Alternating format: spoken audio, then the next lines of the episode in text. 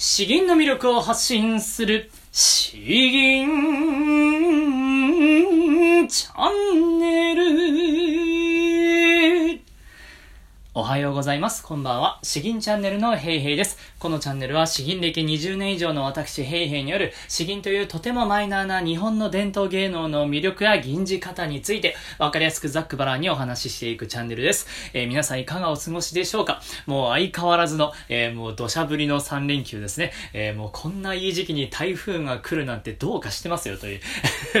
えまあそういう気持ちはちょっと置いておいて、え今日はまあ休日なんですけれども、まあやっぱりできれば、えー、コツコツ毎日配信していったらいくべきだよなってちょっと自分で改めて思いましたんで、えー、まあ、頑張って配信していきたいと思います。え今日お話しする内容はですね、え腹式呼吸を鍛えたい人へというテーマにしようかなと思っているんですけれども、まあ、その内容はというとですね、えー、まあ、宣伝になるのかな、えー、僕が、えー、2年近く前に、えー、自分で初めて書いた、え、腹式呼吸の本ですね、えー、Kindle 本ですけれども、え、それについて、え、ちょっとお話ししようかなと思います。多分あんまり、うん、これについて話したこともほとんどなかった気がするので、えー、改めてそれについてお話しさせていただきます。えー、どうか、えー、最後まで聞いていってください。え、自分がですね、え、本を初めて書いたのは、え、2020年の12月ですね、12月。で、どんなタイトルかというと、ご存知の方もいらっしゃるかもしれませんが、えー、自分の声に自信が持てる、本当の腹式呼吸という、もう、なんと見栄の張った、えー、タイトルなんでしょうかね。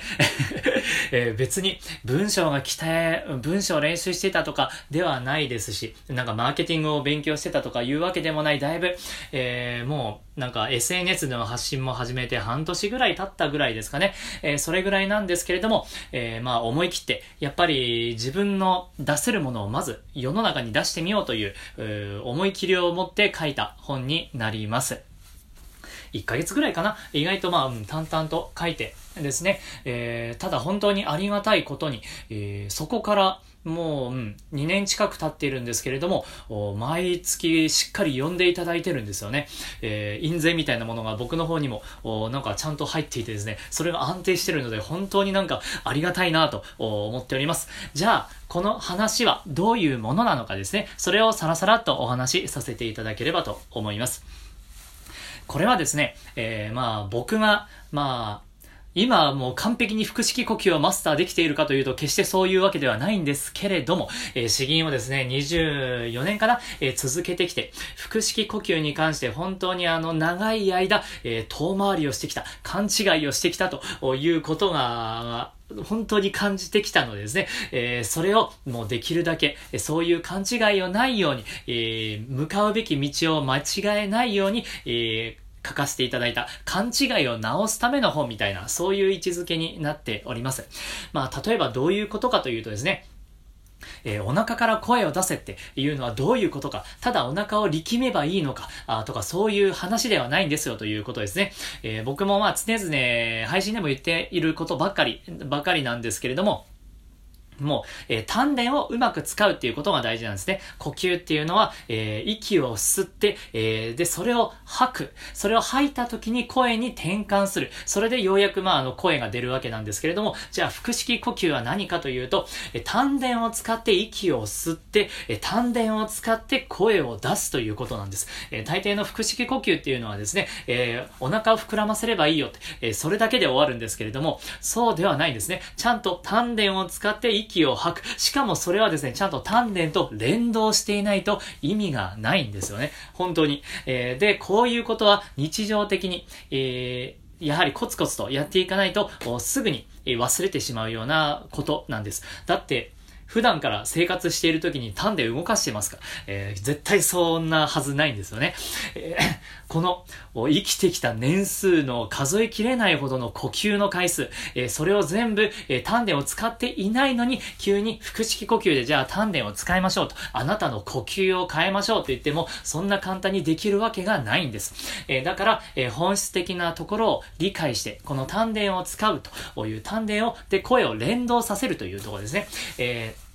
そこを理解した上で、しかも、えー、そんなコツをつかんだからといって翌日から声がいい声が出るわけじゃないんです。腹式呼吸ができるわけじゃないんですよ、というこの自分の実体験もですね、踏まえて、えー、まあ、そう、勘違いを直しつつ、じゃあそれを直すためにはどういう練習をしたらいいのか、あそして、えー、どういう道のりなのか、あですね。そこをもう僕の実体験をぎゅーっと、本当押し込めた、10年以上ずっと勘違いしてきた腹式呼吸に関する話をですね、えー、押し込めて、えー、まあそれで、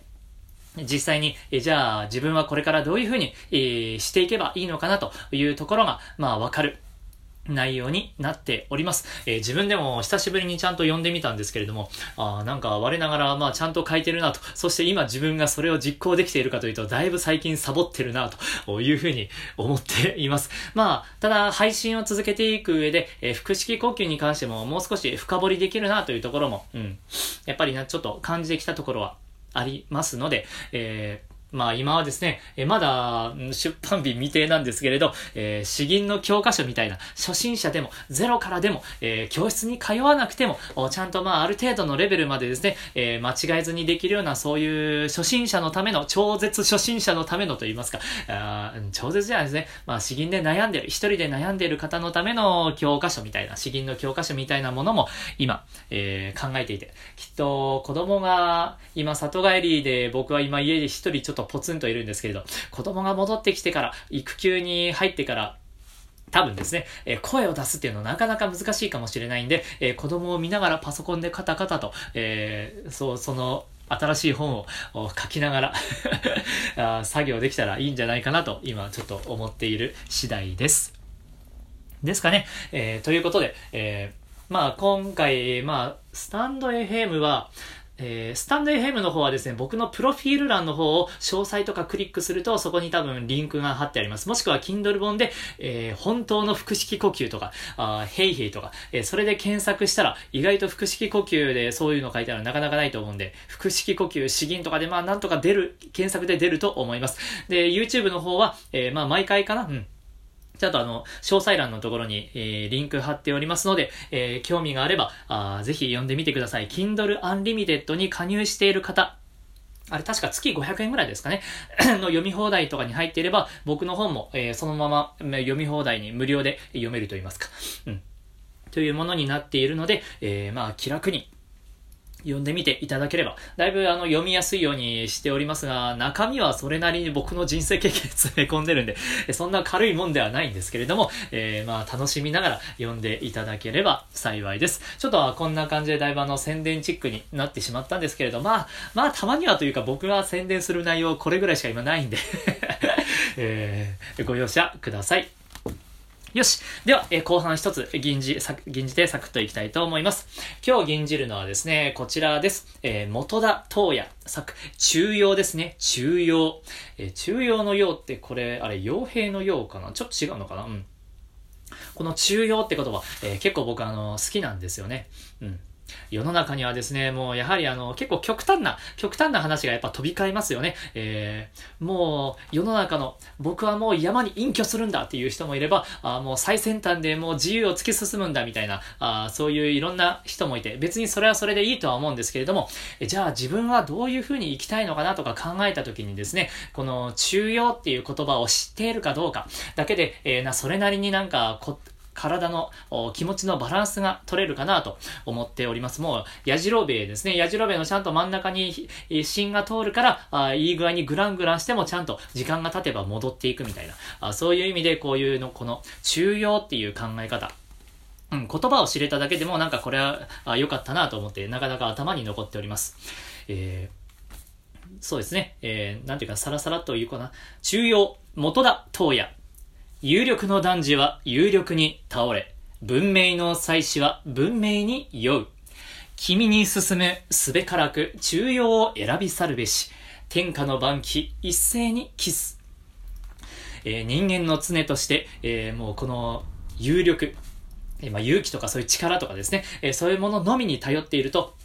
ついにはそのために、えー、身を滅ぼすと。一方で、えー、この外面のもう華麗なものに憧れる人は、あ内実のない人になりかねない。君に進めたいことは、すべてのことは皆、えー、この誠をもって、誠意をもって達成されるのであるから、えー、常に普遍中性の道を選び、えー、それによって行動するということである。まあ、なかなかあの、教えて、教訓的な話ではありますし、まあ、僕としてはですね、えー、結構文明の祭祀側になりがちなんですけれどね。えー、外面と言いますか、えー、もっと新しいこととか、華麗なこととか、そういったところはやっぱ楽しんで、えそこら辺に憧れつつも、まあ、ただ、本質的なところはですね、えー、この一斉にキスなんですよね。みんな、この、誠意を持って、え、相手に喜んでもらうとか、そういったことがやっぱ大事かなと。うん。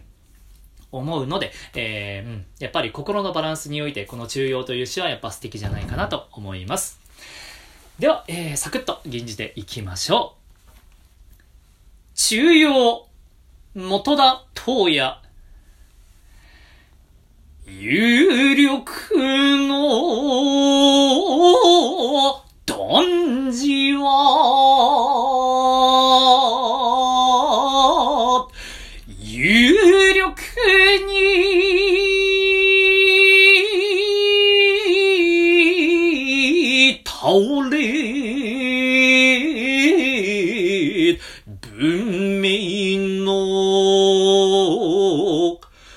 祭祀は、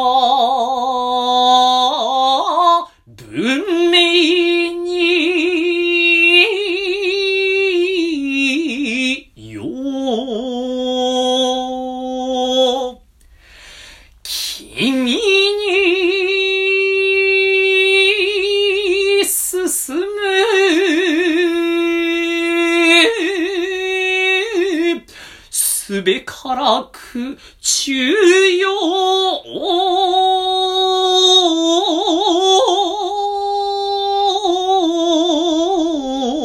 選び去るべし。天下の盆記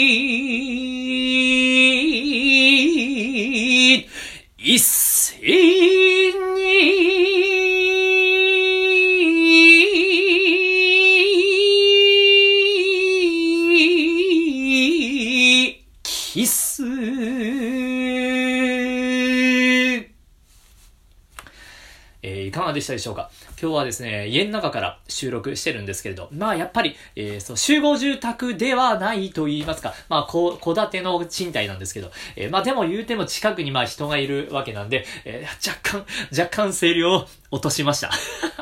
雨戸をつけてはいるんですけれど、うん。いやー、やっぱ車の中の方がギャンギャンとやってもなんかいいですね。うん。ちょっといつもより元気ないかなとか思われた方もいらっしゃいますが、そんなことは全然ないので、えー、ご安心ください。えー、ではでは、えー、今日はこんなところにしておきますかね。えー、引き続き、えリクエスト、え相談、感想、もう、本当一つもらうだけめちゃくちゃ嬉しいので、えお待ちしております。ではでは、詩吟の魅力を発信する詩吟チャンネル今日は以上です。どうもありがとうございました。バイバイ